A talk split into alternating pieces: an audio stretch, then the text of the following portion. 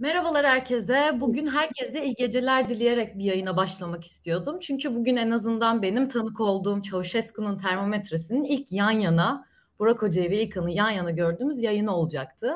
Ama bugün Türkiye adalet sistemi için pek de iyi bir akşam ve pek de iyi bir gece değil. Bunu söylemek çok yanlış olmaz sanırım. Bugün Gezi davasının karar duruşmasında Osman Kavala'ya ağırlaştırılmış müebbet hapis cezası, Mücella Yapıcı, Çiğdem Mater, Hakan Altınay, Can Atalay, Mine Özderen, Yiğit Ali Ekmekçi ve Tayfun Kahraman'a da 18'er yıl hapis cezası hükmü verildi. Bizim şu anda adalet sistemine umutlarımızı yeşerten sadece bir done var bugünkü kararda. O da bir hakim üyenin şerh oyu koşması ve bu karara karşı çıkması. Yani bugün sizinle ben bunu konuşalım istiyordum. Aslında yayınladığımız gündemimiz çok daha farklıydı. Konuşacağımız başka meseleler de vardı. Ama bu meselenin çevresinde sizin yorumlarınızı duymak istediğim bir yayın yapalım istiyorum bugün. Ve ilk olarak da adalet sistemi hakkında ve adalet sistemine güvenimiz hakkında yorumlarınızı merak ediyorum. Sonrasında da verilebilecek olası tepkiler ya da bugüne kadar verilen, şu saate kadar verilmiş tepkiler üzerinden konuşalım istiyorum. Burak Hocam sizinle başlayabiliriz bu karar hakkınızdaki yorumlarınızla. Evet biz toplantıda aldık haberi ve son derece üzüldük. Bütün konsantrasyonumuzu kaybettik. E, ve saatlerdir bu kararı konuşuyoruz bütün Türkiye gibi. Adalet sistemine olan güven zaten araştırma sonuçlarında ortada. İnsanlar genel itibariyle adalet sisteminin çok tarafsız olduğu kanaatinde değiller ve yargının bağımsız olduğu kanaatinde değiller. Bugünkü kararda bunu gösterdi. Zaten gün içerisinde hakim heyetinden bir kişinin aslında uzun zaman sonra yani uzun süre avukatlık yaptıktan sonra hakim olduğunu ve avukatlık yaptığı süreçte Adalet ve Kalkınma Partisi'nden milletvekili olduğunu hatta bu dönemde son derece AKP'nin klasik tezlerine yakın beyanatlarda bulunduğunu ve Recep Tayyip Erdoğan'dan övgüyle bahsettiğini e, öğrendik gün içerisinde. Buradan dediğim gibi çok da objektif bir karar beklemiyorduk zaten. Dolayısıyla burada aslında bir mahkeme yargılaması, bağımsız bir mahkemenin verdiği bir yargı kararından ziyade zaten hali hazırda infaz edilmesi kararlaştırılmış kişilere bu infaz kararı tebliğ edildi. Bunu söylemek gerekiyor. O yüzden burada hem adalet duygumuzu inciten hem de bizi önümüzdeki dönem siyasi gelişmeler hakkında kaygılandıran bir gelişme var. Çünkü önümüzdeki bir sene içerisinde bir seçim olacak. Ve bundan birkaç ay önce muhalefetin seçimi kesinlikle kazanacağına dair bir duygu vardı hepimizde. Hepimiz böyle düşünüyorduk. E, hatta halen daha hali hazırda altılı masanın felsefesi seçimin zaten hali hazırda kazanılacağı seçimden sonraki reformların ya da seçimden sonra atılacak adımların önemli olduğu yönünde. Ancak seçimlere bir, bir sene kala kimlerin böyle kör göze parmak bir karar vermesi tabii ki şaşkınlık verici. Çünkü şunu kabul edelim. Hakimler aslında dünyanın en demokratik ülkelerinde bile otoriterleşme süreçlerinde e, bir noktaya kadar tepki veriyorlar. Fakat bu kaderin değişmeyeceği kanaatine kapıldıkları zaman onlar da artık bir yerden sonra savaşmayı bırakıyorlar. Bunu ben söylemiyorum. Bunu Levitsky son kitabında söylüyor. Amerika Birleşik Devletleri'nde bile Trump'ın yeniden seçilmesi halinde yargı bağımsızlığının tehlikeye gireceğini iddia etmişti.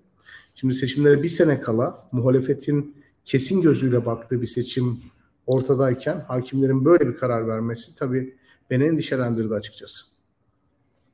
İlkan sen ne düşünüyorsun aslında bu adalet sistemi? Çok uzun süredir adalet sistemine güvenimiz zedelendi. Burak Hoca da bahsetti araştırmalarda da bu çıkıyordu ama bugün artık çok bir son nokta niteliğinde bir karar gördük ve hem bugün analizle hem de gelecekte neler olacak adalet sistemine bakış açımızla alakalı sen ne dersin? Şimdi Pırıl hızlı bakalım. Biz kendi çerçevemizde Bekir Bozdağ'ın göreve gelmesiyle beraber hemen hemen bu kararı bekler hale gelmiştik. Bu karara, karara dair şüphelerimiz ise iç konjonktürden değil dış konjonktürden oluşmuştu. Acaba Ukrayna Savaşı sırasında, işgali sırasında alınan pozisyon etkiler mi diye etkilemedi. Bütün bunların yanında biz şunu gördük. Bilgehan'ın dediklerine belki birkaç şerh düşmek, düşmem gerekir. Seçim kazanılacak deniyor ya. İl seçim kurullarını bu hakimler oluşturacak. Çok basitçe söyleyelim. Hatta e, son seçim yasası değişikliğiyle beraber bizim diğer e, ana başlığımız oydu hatırlayalım. O seçim yasası değişikliğiyle beraber il seçim kurullarını oluşturacak hakimlerin daha öncesinde ne vardı? Kıdem sırası vardı. Yani şu an o kıdem sırası alt üst oldu ve kura ile il seçim kurullarının oluşması seçim yasasına soktu bu hükümet. Şimdi baktığınız zaman buradaki değişiklik bize seçimlerin ne kadar zor kazanılacağını gösteren bir değişiklik.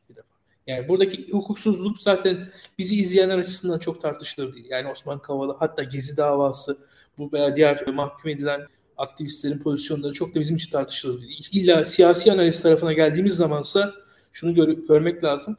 Bu değişikliklere imza atan, yani bu değişikliklere imza atan hükümetin amacını buradaki kararla da beraber göreceğiz. Yani seçimi kazanmak zor.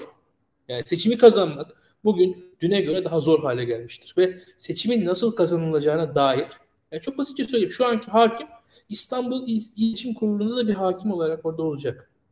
Yani olabilir en azından. Orada o kuraya girmek isteyecektir. Mesela bazı hakimler belki o kurallara girmek istemeyecekler. Belki bu hakim ama isteyecektir muhtemelen. Yani bu tarz hakimler o kurallara girmeyi daha çok isteyecektir hatta. Bazı hakimler girmek istemeyecektir. Hatta daha ileri gideyim. Ekrem İmamoğlu'na mazbatayı veren İl Seçim Kurulu Başkanı mazbatayı verdikten sonra emekliliğini istedi ve ayrıldı yargıdan. Nasıl baskılara maruz kaldığını göstermek açısından ki kendisi hakkındaki haberleri, e, skandal haberleri, hani her türlü terör örgütünü bağladılar hanımefendiyle. Ve yani açıkça söylemek gerekirse e, muhtemelen gözü kara bir hanımefendi olması sayesinde o mazbatayı verdi ve 23 Haziran sonuçlarının da önemli mimarlarından birisi istemese de olmuş oldu. Her şeyi konuşuyoruz. İşte aday mı olacak? Efendim işte e, anayasal sistem nasıl değişecek? Parlamenter sisteme nasıl döneceğiz? İşte hangi şekilde hangi kurallar olacak? Veyahut da seçilecek Cumhurbaşkanımız hangi yetkilerini kullanmayacak onları konuşalım. Tamam. Bu kadar lüksünüz var mı acaba? Ben sadece şunu söylüyorum. Bu seçim nasıl kazanılacak? Bunun sadece bir aday ve plan projeden ibaret olmadığını şunu da söyleyeyim. İşin e, yargı, bürokrasi boyutu var. Yargı ve bürokrasi boyutu var. İkisini ayrı ayrı söylüyorum. Bilerek ayrı ayrı söylüyorum.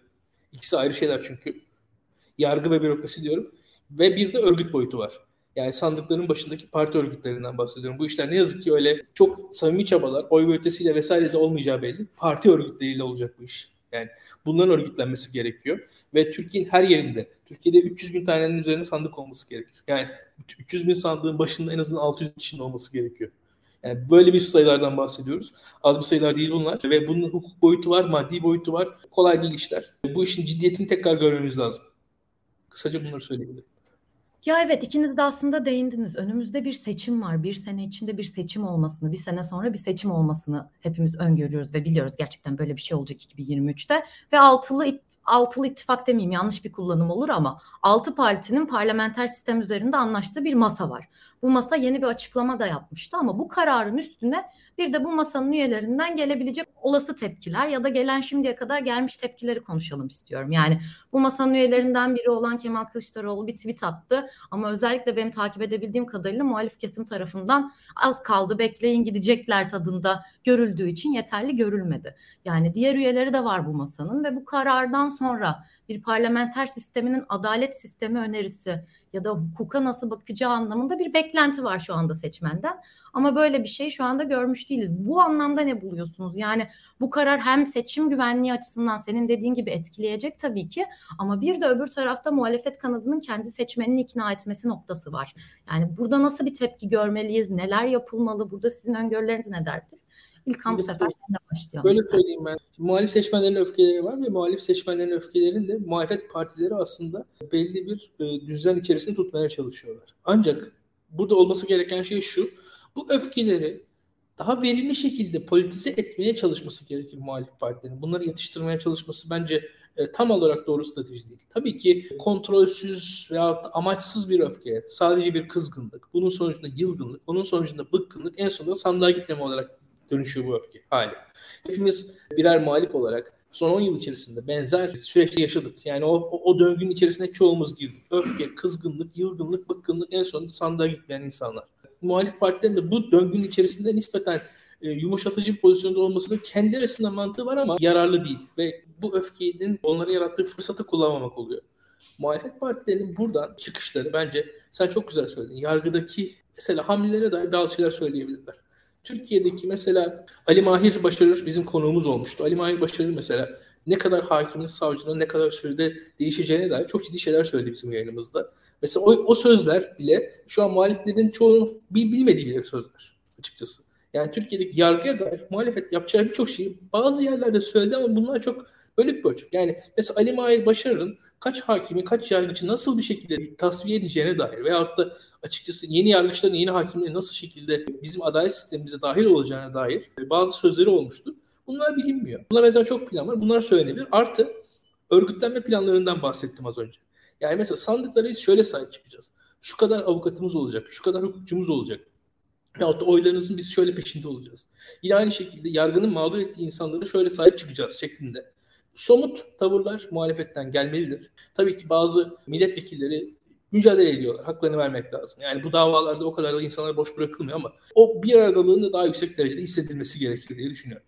O öfkeyi susturmak, o öfkeyi sakinleştirmekten ibaret olmamalı tepkiler. Birazcık daha somut. Yarın da neler yapılacağını anlatacak tepkiler olması lazım. Yani muhalefet partilerinin söyledikleri şeyler. Ya aynen öyle. Burak Hocam size sözü vermeden önce bir şey daha eklemek istiyorum. Yani bu kararın sonrasında şu an Cumhurbaşkanı Erdoğan da yüksek yargı mensuplarıyla bir iftarda yani ülkenin adalet hukuk anlayışı adına böyle bir karardan sonra böyle bir iftarda ve iftar öncesinde ya da sırasında şey bir açıklama yaptı. Yargıya güvenimiz tamdır ve Türkiye yargısı adalet sistemi çok iyi bir noktadadır tarzında bir açıklama yaptı. Hem bunu da göz önünde alarak hem de sizin aslında muhalefetten beklentileriniz ne olur? Yargı ve adalet sistemi hakkında onu duymak isterim. Ya muhalefetin korktuğu şeyi anlıyorum ben. Yani bu tip durumlarda yükselen bir heyecan var ve insanların bir anlamda Adalet ve Kalkınma Partisi'nin koz olarak kullanabileceği eylemlere karışmasını ya da bir şekilde Adalet ve Kalkınma Partisi'nin kendisini yeniden konsolide edebilecek durumlara sebep olmasını istemiyor. Ama bunun yolu bence halkı yatıştırmaya çalışmaktan değil, halkın duygularının doğru temsilinden geçiyor. Yani yatıştırmaya çalışmak tamam. Yani insanların çok tehlikeli bir ülkede yaşadıkları muhakkak. Sokaklar çok tehlikeli. E, İçişleri Bakanı halen daha Süleyman Soylu ve bir protesto gösterisinde kendisine Tayyip Bey'i ispatlamaya çalışan çok fazla insan olacak.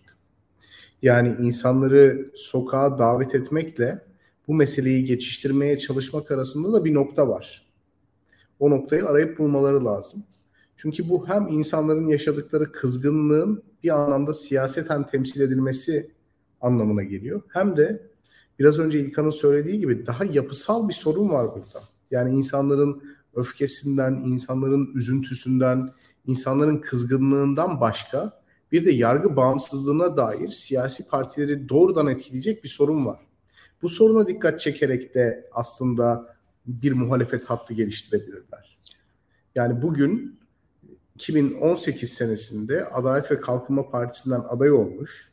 O zamana kadar avukatlık yapmış. Belli ki son derece partizan, siyasi bir tip bir şekilde mülakatta yargıya alınmış ve çok kısa zamanda yani hepimizin birlikte okuduğu arkadaşları Anadolu'nun ücra köşelerinde yıllar harcadıktan sonra büyük şehirlere gelirken hakim olduktan hemen sonra İstanbul'a gelmiş. Gezi davasına hakim olmuş, hakim yapılmış bir insan varmış. Bu çok yapısal bir problem. Bunun altını çizerek de bir muhalefet hattı geliştirebilirler.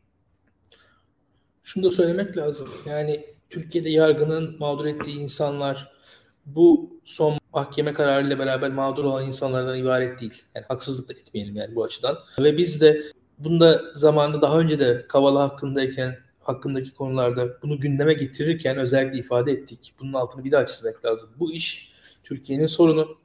Yani bu iş hatta Türkiye ile yurt dışı arasında bir sorun değil. Bu iş Türkiye'nin sorunu derken, bu iş Türkiye'nin çözmesi gereken bir sorun derken biz bunu kastediyoruz. Yani Osman Kavala'nın Türkiye'nin sorunu olduğunu söylediğiniz anda zaten Türkiye'deki tüm hukuksuzlukları hedef alıyorsunuz. Türkiye ile yurt dışı arasındaki bir sorun yaparken kişisel meseleymiş gibi iş geçebiliyor. Evet, evet. Bu iş Türkiye'nin sorunu. Türkiye'deki tüm hukuksuzluklar bizim hukuksuzluklarımız ve bizim sorunumuz. Türkiye'deki her sorunu sorun edeceğiz. Yani bu iş bir kişinin, şahsın veyahut da bir tekil vakadan ibaret değil, kişiden ibaret değil. Bu iş hepimizi ilgilendiriyor. Tüm Türkiye Cumhuriyeti vatandaşlarını ilgilendiriyor. Türkiye bu hukuksuzlukları üzerinde taşıyor. Türkiye'ye bunlar yük oluyor. Türkiye Cumhuriyeti'ne bunlar yük oluyor. Biz bu yükü Türkiye'nin üzerinden kaldırmaya çalışacağız. Bu işin tarafı aslında Türkiye. Bu işin mağduru da Türkiye olduğunu düşünüyoruz biz. Ve bunu beraberce çözmemiz gerekiyor. Kararını ya da Türkiye'deki adalet sisteminin güvensizliğini Twitter dışına taşıması ve bir şekilde bunları anlatması gerekir mi? Ya da öncelikli olarak ekonomi konuşması ama bunları da öncelemesi gerekir gibi bir şey söyleyebilir miyiz peki? Bu noktada sizin beklentileriniz ne olur? Bence altılı masanın öncelikle seçimi kazanmayı hedeflemesi gerekiyor. Yani nedense ceketimizi assak kazanırız anlayışı hakim oldu birdenbire ve karar verilmesi gereken şey hangi ceketin asılacağı gibi bir durum ortaya çıktı. Şimdi seçimleri kazanmak bu kadar kolay değil. Şimdi seçimleri kazanmayı çok kolay bir mesele olarak gördüğünüz zaman sizin aday ve yol haritası e, seçiminiz de kendiliğinden anlamsızlaşıyor. Geçen hafta da söylemiştik. Yani altılı masa aslında adayın kişiliğinin, kişisel karizmasının, siyaset yapma yeteneğinin bir şekilde önemsizleştirilmesi üzerine kurulu. Adayın yerine ya da adayın işte seçildikten hemen sonra izleyeceği yol haritası yerine daha maksimal bir hedef koyuyor. Parlamenter sisteme geçiş gibi ve ittifakı maksimal hedef üzerinden ortaya koyuyor, inşa ediyor. Şimdi bu çok tehlikeli bir şey. Çünkü maksimal hedefe bizi ulaştırabilecek yani o parlamenter sisteme geçiş sürecine bizi ulaştırabilecek kişi de kendiliğinden Cumhurbaşkanlığı yetkisini, Cumhurbaşkanlığı otoritesini siyaseten kullanmayacak bir adam olmalı. Dolayısıyla başkan adayının profili de değişiyor buna göre. Şimdi profil de düştükçe muhaliflere tabii bir kötümserlik çöküyor. Seçimi kazanamama ihtimali ortaya çıkıyor. Halbuki bundan 6-7 ay evvel herkes çok moralliydi. Bu kadar moralsiz olmamızın sebebi aslında altılı masanın bizzat ta kendisi. Çünkü adayın önemsizleştiği, yol haritasının önemsizleştiği, sadece parlamenter sisteme geçiş gibi kavramlar etrafında örgütlenen bir muhalefet var. Başkan adayının profili meselesi de öyle. Yani benim dünyamda hiçbir şeye karşılık gelmedi mesela dünkü metin. Hiçbir heyecan uyandırmadı bende. Devleti bilen, tanıyan, uzlaşmacı. Yani şimdi bunların bir anlamı yok. Gücü eline aldıktan sonra hani Cumhurbaşkanlığı yetkisi gibi bir yetkiyi ele aldıktan sonra kişisel olarak güvendiğimiz bir insanın bu yetkileri ele aldıktan sonra nasıl davranacağını bilmiyoruz. Hani hakikaten bu siyasetin doğasına çok aykırı söylemler bunlar.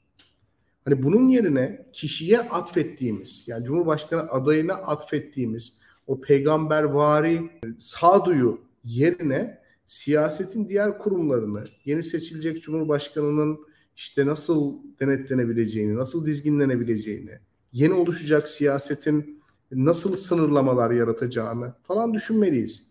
Bana sorarsanız Recep Tayyip Erdoğan'ın bu tarz bir otoriterlik kurması 25 senesini aldı. Yani yeni seçilecek Cumhurbaşkanı'nın ne kadar hırslı olursa olsun şu yaşadığımız durum gibi bir otoriterlik kurması hemen mümkün olmayacak. E bununla beraber parlamento aritmetiği de buna müsaade etmeyecek. Yani her şeyden önce Adalet ve Kalkınma Partisi bir anda yok olup buharlaşıp gitmeyecek. Bu insanlar kaybettikleri anda zaten parlamenter sistemi istemeye başlayacaklar.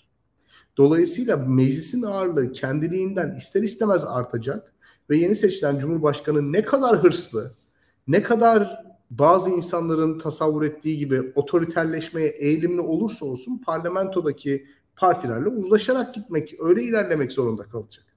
Şimdi bütün bunlar yokmuş gibi sürekli olarak itiraz edilmeyen, itiraz edilmesi mümkün olmayan ideal çerçeveler önümüze konuyor. Yani hiçbirimizin parlamenter sisteme itirazı yok.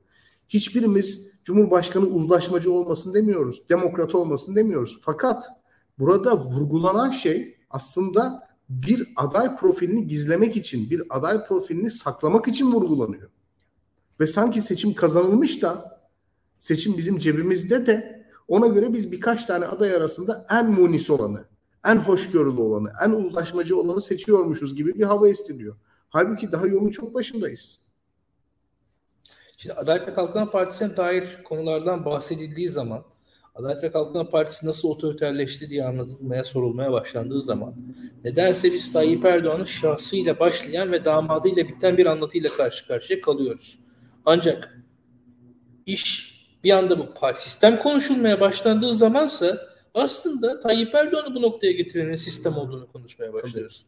Bir anda aynı şeyi söyleyenler bir noktada işi tamamen şahsileştirirken bir noktada da şahsı günahsızlaştırıp tamamen sistem sorunu haline getiriyor. Yani suçlu toplum mu, suçlu birey mi? Suçlu bir yerde toplum, bir yerde birey olarak aynı anda söylüyor insanlar. Ben bu tartışmalara dikkat ediyorum. Bunu savunan bunu da savunuyor. Aynı anda savunuyor. Metot hatası var. Aynen öyle. Yani çok enteresan bir şey. Ba- başka bir soru sorduğu zaman diyorlar ki yani bizim Adalet ve Kalkınma Partimiz çok güzeldi, çok şahaneydi ama Tayyip Erdoğan burada ipin ucunu kaçırdı. Okey. Madem öyle o zaman öbür tarafa doğru geliniyor.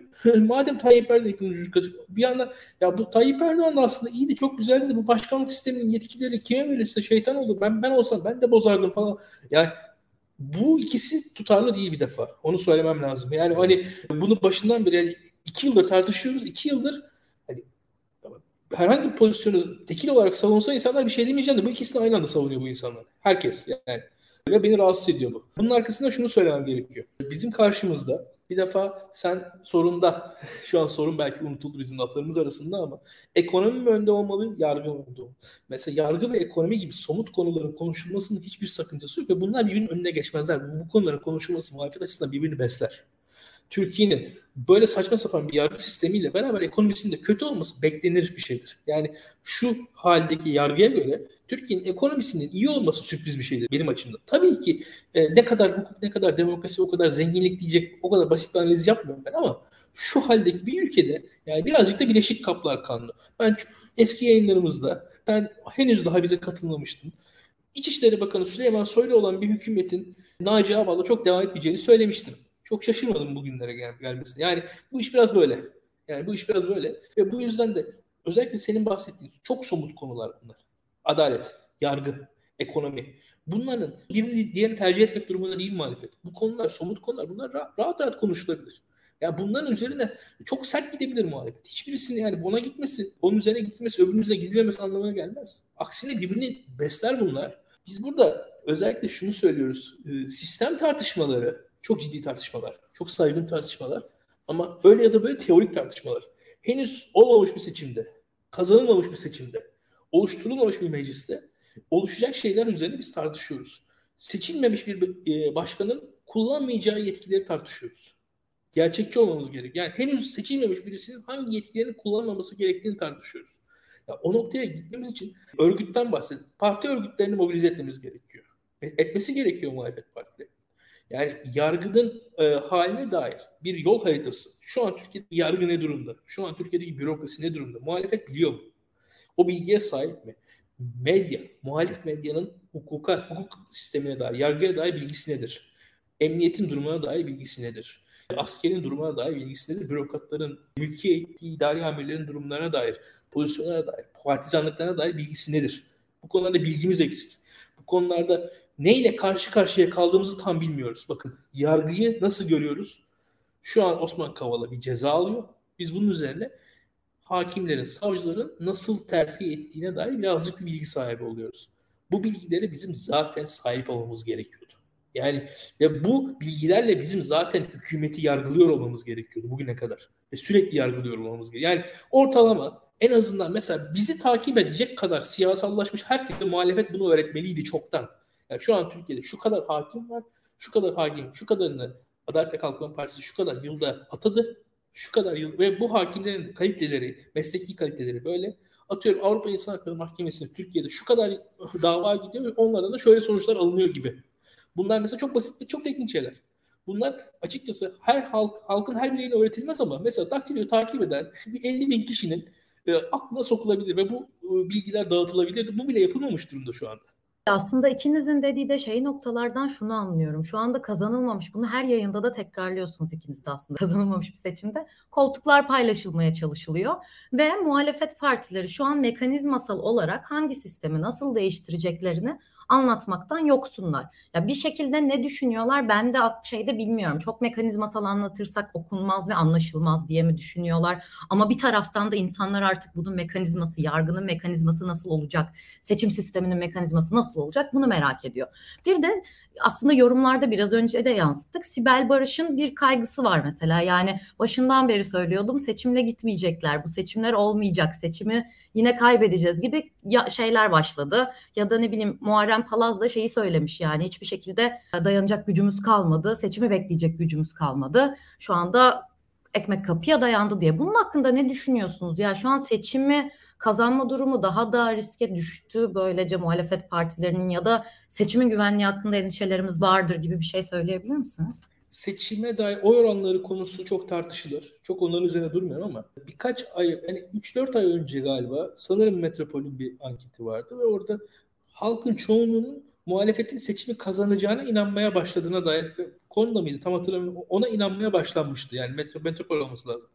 Fakat ondan sonra yine %57'nin muhalefet kazanır inancının azaldığını görüyoruz. Şimdi birincisi halkın motive edilmesi gerekiyor. Yani insanların hani bu öfke diyoruz ya yüksek siyasal duygular, yüksek politizasyona belli noktada ihtiyaç oluyor. Yani orada birincisi insanlar kazanacaklarına inanmalılar. Yani o, o inancın verilmesi gerekiyor. O inanç verilmezse zor. Çünkü neden? Devletin baskısı yani hep denir ya böyle mağdur olanın işte sempatisi artar. Ne yazık ki artmıyor. Yenilenin, e, kaybedenin sempatisi Türkiye'de artmaz. Aksine yenilip onun üzerinden, onun üstesinden gelenin sempatisi artar. Yani bugün biz bu insanları hapisten çıkartabilirsek o zaman hakikaten muhalefete sempati artar. Ben açık söyleyeyim. Bu insanları biz hapisten çıkarttığımız anda muhalefete sempati artar.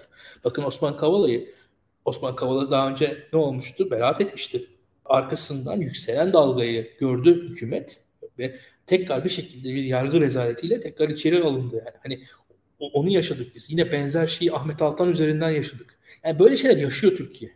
O yüzden ne yazık ki mağduriyet üzerinden bir şey kazanamıyorsunuz. Mağduriyet üzerinden o başta bahsettiğim döngünün içerisine giriyorsun. Öfke, kızgınlık, yılgınlık, sıkkınlık ve bir şekilde siyasetten uzaklaşma.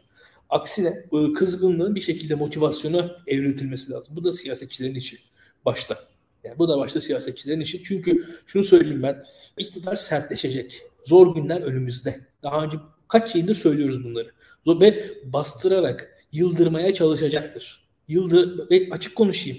Eğer direnilmezse, motivasyon yük, yukarıda tutulmazsa, yani açıkçası herkes yenildik diye ağlamaya devam ederse iktidar kazanır. Bunu da söyleyeyim. Herkes sürekli kendi mutsuzluğundan dolayı, samimi mutsuzluğundan dolayı bu mutsuzluğunu birbirine paylaşarak büyütürse iktidar kazanır. Onu da söyleyeyim. Yani biraz acı, biraz açıkçası mutsuz insanları yargılıyormuş gibi olduğum için ben de üzülüyorum ama ne yazık ki bu mutsuzluğumuzu büyütmemiz yanlış bir şey. Hep beraber ben 6 Mayıs YSK darbesi dediğim günde o gün Ekrem İmamoğlu çıkmadan önce, ekran çıkmadan önce de motivasyonu yüksek bir şekilde konuşmaya çalışmıştım. O, o günde çok öfkeli insanlar vardı ve o öfke işte seçimi boykot edelim diye insanlar konuşuyorlardı. Çok mutsuzlardı. Çok ve o mutsuzluk da yılgınlığa dönüşecek. Bu halden çıkışımızın tek yolu seçim. Seçimi kazanmamız gerekiyor. Yani biz burada bakın e, bir yargı kararı var, Osman Kavala var, Gezi var. Biz Osman Kavala'dan bahsetmiyoruz. Yargı kararından az bahsediyoruz. Gezi'den bahsetmiyoruz neredeyse. Biz dönüyoruz, dolaşıyoruz Burak Bilgehan'la ben. Bu yayın işte kaç dakika oldu? %75'inde seçim konuştuk. Çünkü bu işi seçim çözecek. Yani bu işi kaliteli bir Adalet ve Kalkınma Partisi atadığı çok kaliteli bir yargı çözmeyecek ne yazık ki. Böyle birisi denk gelse onun bir şekilde önünü kesecek Adalet ve Kalkınma Partisi. Yani bu işi böyle çok kaliteli, çok liyakatlı bir savcı bulsa Adalet ve Kalkınma Partisi denk gelse çözülmeyecek. Bu iş seçimle çözülecek. Bu iş yani bu işi atıyorum Almanya çözmeyecek, Amerika çözmeyecek. Bu işi Türk halkı sanata çözecek. Ne yazık ki başka bir yol yok. Bu kadar basit.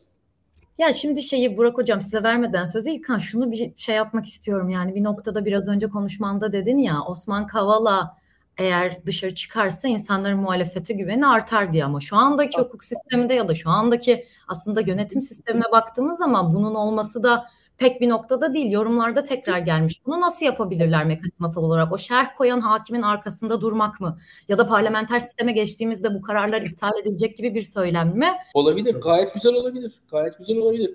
Yani dersiniz ki şu şu şu kıdemdeki yargıçların kararlarını bizi iptal edecek yasa çıkartacağız. Tabii.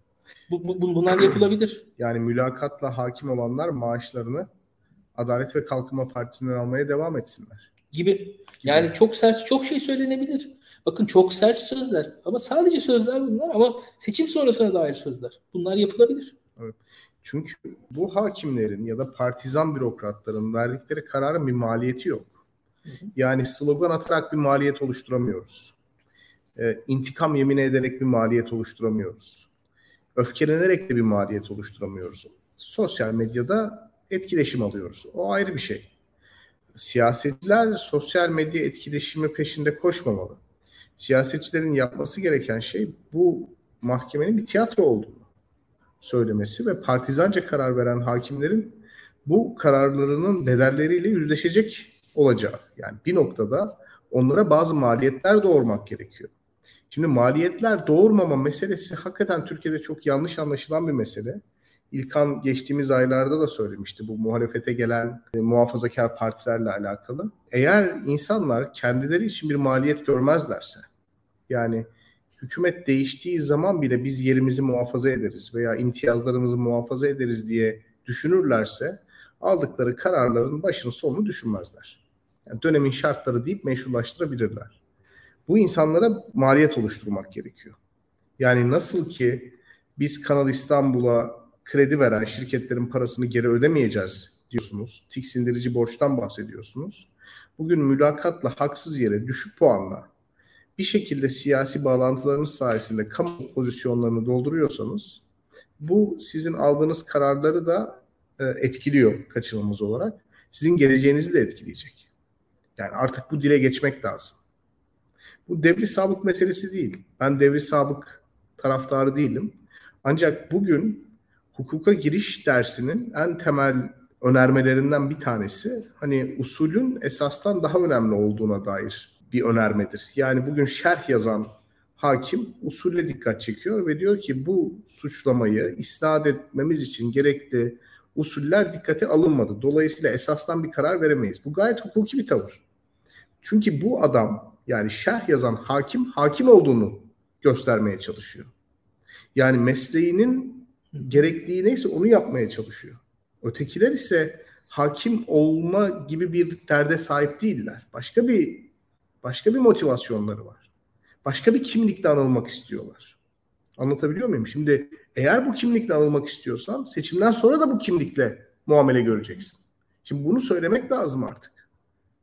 Maliyet oluşturmadıkça insanlar çok net bir şekilde zaten seçim değiştikten sonra da bizi rahatlatacak aktörler var öteki tarafta deyip istedikleri gibi karar veriyorlar. Bu sadece hakimler için de değil. Partizan bürokratlar için, mesela Rütük Başkanı için aldığın kararları kendi ahlak anlayışına göre izah edemezsin. Bunu bir şekilde açıklaman, meşrulaştırman, ulusun menfaatiyle ilişkilendirmen gerekiyor. Anayasaya göre bunu yapman gerekiyor. Yani ben çok muhafazakar bir adamım. Televizyon yayınlarını da ahlaksız bulduğum için düzenlemek istiyorum gibi bir açıklama yok. Böyle bir şey yok. Kanuni değil. O yüzden her kararın bir maliyeti olacak. Türkiye aslında genel itibariyle insanların bu maliyetleri ödediği bir memleket. Yani yaptıkları hoyrat eylemlerin maliyetlerini ödediler. İnsanlar bunda yüzleşti genel itibariyle. Bu hatırlatılmalı. Bu, bu devri sabık falan değil. Bugün eğer sen hakim cübbeni çıkartıp başka bir kimlik ile başka bir motivasyonla hareket ediyorsan seçimden sonra da hakim olarak bürokrasi içerisinde görev yapamayacaksın. Ya o zaman tam bir adalete yönelik ve adalete odaklanmış bir yayın yaparken öncesinde bahsettiğimiz konularda da vardı ama CHP'nin Anayasa Mahkemesi seçim kanunu itirazının kabul edilmesi ve şunu şu anda ya da günlerde Anayasa Mahkemesi'nde tartışılacak olmasını konuşmak istiyorum. Yani bir noktada seçim sistemi değişecek, CHP buna itiraz etti, adalet sistemine güvenimiz yok gibi konuşuyoruz ama Anayasa Mahkemesi'nin bu kabulü, bu itirazlı kabulü bile bize belki umut veriyor ya da bir şeyler yapıyor. Bu konu hakkında ne demek istersiniz? Burak Hocam sizinle başlayabiliriz. İlkan'la başlayalım tamam. bence. Onun, onun. Yani benim Söyleyecek seçim, sözü var. Benim seçim sistemine dair ve seçim sistemi değişikliğine dair kendimce öfkelerim var. Neden öfkelerim var? Mesela altılı masadan bahsediyoruz değil mi? Altılı masanın hatta nispeten nötr olabildiğince nötr kalmaya çalıştığından bahsediyoruz. Yani bizim eleştirdiğimiz de bir stratejiden bahsediyoruz değil mi başından beri şimdi? Ya ben düşünüyorum bu stratejiye göre yani hatta güçlendirilmiş parlamenter sistem gibi nispeten nötr bir hedefi de ancak bu altılı masayı bir araya getirmek için ortaya konabildiği için biz kabullenmiştik. Öyle ya da böyle. E, o zaman yani benim görebildiğim partilerin bir araya gelebilecekleri en nötr konulardan bir tanesi seçim sistemi değişikliği. Yani oyun oynanırken konu değiştirildi. Türkiye bunu siyasallaştırmadı. Ya bu bence fırsattı. Bu partilerin şu anki siyaset yapmak biçimleri açısından bir fırsattı. Bunu kullanmadılar. E diyelim bu seçim sistemi değişikliğine dair şöyle şöyle yapacağız, böyle böyle yapacağız. E tamam siz yapacaksınız da vatandaşları öyle öyle yapmaya nasıl motive edeceksiniz? Bir şekilde işi siyasallaştırmanız lazım yani. Hani vatandaşları sizin alacağınız kararlara ittifakın içinde mi olacaksınız, dışında mı olacaksınız? Herhangi bir karar alacaksınız. Herhangi bir yani pozisyonunuzu şu anki pozisyondan yeni seçim yasası değişikliğine göre değiştireceksiniz. Daha doğru bir pozisyona geçeceksiniz. Yani altı partinin altısı için de söylüyorum. Bunu yaptığınız zaman da sizin mevcut ve gelecek seçmenlerinizin sizle beraber hareket etmesini istiyorsunuz. Değil mi? Çok mantıklı olarak. E bunu istiyorsanız Ya arkadaş bu hükümet pol yok yumurta yok bir anda oyunu değiştirdi. Kuralları değiştirdi. Bunlar ne iş yapıyorlar böyle olur mu? Demek aklınıza gelmiyor mu? Yani ben inanamıyorum çünkü şöyle bir şey var. Ben hasbel kadar hatırlıyorum. Türkiye'de benzer seçim yasası değişikliklerini Turgut Özal yaptığı zaman yani Süleyman Demirel'ler falan gök kubbeyi indiriyorlardı başlarına Turgut Özal. Açıkçası bu iş böyle yapılırdı. Yani bir seçim yasası değişikliği siyasetçinin yani biraz şey gibidir. Yani kasaptaki etler hakkında bir regülasyon değişikliği olduğu zaman kasaplar karşı çıkar. Yani önce onlar ayaklanır. Yani atıyorum meyve sebzeye dair bir değişiklik olduğu zaman manavlar ayaklanır. Ya seçim yasası değişikliğinde siyasetçilerin bağırması lazım. Ben anlamıyorum. Siyasetçiler ilgilenmiyor bu seçim yasası değişikliği neredeyse. Yani hakikaten bana garip geliyor. Seçim yasasını neredeyse bir ikinci konuymuş gibi e, adlandırıyorlar. Ve burada da tabii ne yazık ki şey var. Ya biz nasıl olsa seçimi kazanırız. Ya tamam nasıl olsa kazanacaksınız da vatandaşı sandığa götürmeniz lazım. O, o size oy verecek insanları, sizin dediğinize göre Türkiye'nin çoğunluğu olan insanları, belki hakikaten Türkiye'nin çoğunluğu olan insanları yarın sandığa götürmeniz lazım. Yani yarın 2023'ün güneşli bir pazar gününde e, sandığa kadar zahmet ettirmeniz lazım. Bunu, bunu sağlayacak enerjiyi böyle anlardan çıkartacaksınız. Çünkü bir yandan da şey var ki siyasal kimlik olarak da farklı farklı noktalardasınız. Biriniz İslamcı, biriniz e, işte Cumhuriyet Halk Partili, biriniz İYİ Partili, biriniz milliyetçi, biriniz daha Kürt. E burada bu insanları beraberce bir hedefe doğru yönetmek istiyoruz. Onun için de bu seçim yasası değişikliği kadar açıkçası bizim açımızdan kullanışlı bir şey yoktu. O neden kullanılmıyor ben çözemiyorum. Bir de AK Parti'nin seçmeniyle kurduğu, kurduğu ilişkiye dair mitolojik bir ezber var. Ve bu ezber üzerinden de politika geliştiriliyor. Sanki seçim sistemi değişikliğinden şikayet edince e, Adalet ve Kalkınma Partisi'ne karşı biraz daha böyle ezik duruma düşülecek ve seçmen ondan pek hoşlanmayacak gibi ya da AKP kendisini konsolide edecekmiş gibi bir söylem var. Bir kere monolitik bir yapı değil AKP seçmeni işte araştırmalar gösteriyor. Şey AKP bundan önceki değişiklikler yaptığı zaman yani işte başkanlık sistemi vesaire hep elini yükseltiyordu. Yani el yükseltiyordu. Yani mesela ittifaka izin veren bir değişiklik yaptığı zaman Adalet ve Kalkınma Partisi bu muhalefet zaten bir araya gelemez diye elini yükseltmişti mesela. Tabii, tabii. Yani el yükseltti. Ya siz de elinizi yükseltin. Yani seçim yasası değişikliği zaman belki siz daha sert bir değişiklik ortaya koyun. Daha sert, daha iddialı bir değişiklik ortaya çıkartın. Yani bizim için seçim yasası böyle olmalıdır deyin. Yani daha iddialı. Bu yani e, siz elinizi yükseltin dediğin doğru. Yani Adalet ve Kalkınma Partisi'nin böyle bir tavrının olduğu zamanlar vardı ama bu Hı-hı. bunun çözümü susmak değil, daha iddialı olmak. Tabii, yani ben alırım. Yani irade sahibi olmak, kazanırım demek. Artık yok, artık yok. Ya futbol kulüplerinden biraz ders almak lazım. Ya futbol kulüpleri mesela federasyonun yaptığı değişikliklere hemen üst perdeden itiraz ediyorlar. Hı hı. Hani burada birçok kulüp taraftarı işte siz yenilmekten korkuyorsunuz, kaybetmekten korkuyorsunuz falan diyor. Fakat bu futbol kulüp başkanlarını durdurmuyor. Yani onlar itirazlarına devam ediyorlar. Çünkü futbol maalesef siyasetten daha fazla kazanma arzusuna sahip. Hı hı. Şimdi kazan öyle değil mi abi? Tabii, yani tabii futbolda bütün yani kulüp başkanının tek istediği şey şampiyonluk kazanmak. Yani böyle bir şey. Çok daha daha vahşi bir jungle var orada bence. Ya siyasetçiler de eğer benzer bir kazanma tutkusuna sahipse bu tip konuları mutlaka konuşmalı. Yani hükümetin her seçime girerken başka bir seçim kanunuyla mı gireceğini sormalı. Yani oy oranınıza göre Türkiye seçim kanunu mu değiştirecek diye her hafta grup konuşmalarında sormalı. Ama öyle bir şey oldu ki biz bu seçim yasası değişti. Bir tek Türkiye İşçi Partisi'nden bir milletvekili itiraz etti. Onun dışında hiçbir itiraz duymadık. Yaşanmamış gibi, hiç hayatımızda var olmamış gibi bir şey sanki panel üreticilerine destekleme kararı çıktı. Yani bu kadar vasat bir şeymiş Çok gibi. Iyi. Halbuki dünyada literatürde yani bu demokratik geri gidiş literatürüne baktığınız zaman oyun kurallarından bir tanesi budur. Yani iktidarı kaybetmek istemeyen otoriter hükümet mutlaka seçim kanunu değiştirir. Hı hı. Yani Venezuela'da olan da budur. İşte birçok yerde olan budur. Bunu yapması zaten hükümetin belli bir oyun planı üzerinden gittiğini gösteriyor yine aslında bu noktada da yayının başından beri konuştuğumuz mekanizmalaşma ve gerçekten anlatma noktasına geliyoruz. Seçim kanunu sizin daha iyi bir öneriniz var mı? Seçim kanunu her zaman değişecek mi? Sorular sormaya geliyor. Benim anladığım kadarıyla bu Anayasa Mahkemesi'ne iptal başvurusu yeteri kadar aslında tabanı tatmin eden bir itiraz ya da bunun hakkında bir konuşma olarak kalmıyor.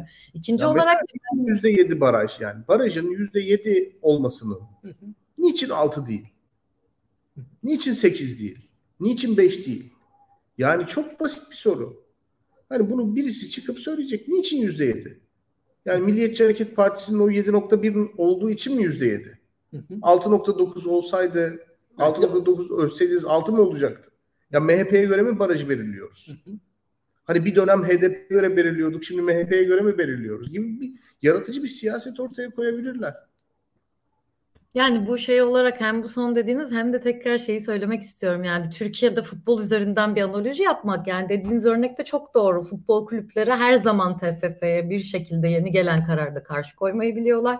Şu an zaten TFF'nin durumu da ortada. Ortada ne bir başkan var ne bir şey var. Sonuçta takımların bir noktada itirazları belki o anlamda olmayabilir. Başka tabii dengeler de vardır orada ama karşılık gördü ve bu futbol analojisi üzerinden anlattığınız anlat da bence çok daha net somutlaştırma anlamında çok daha net olacak insanlara.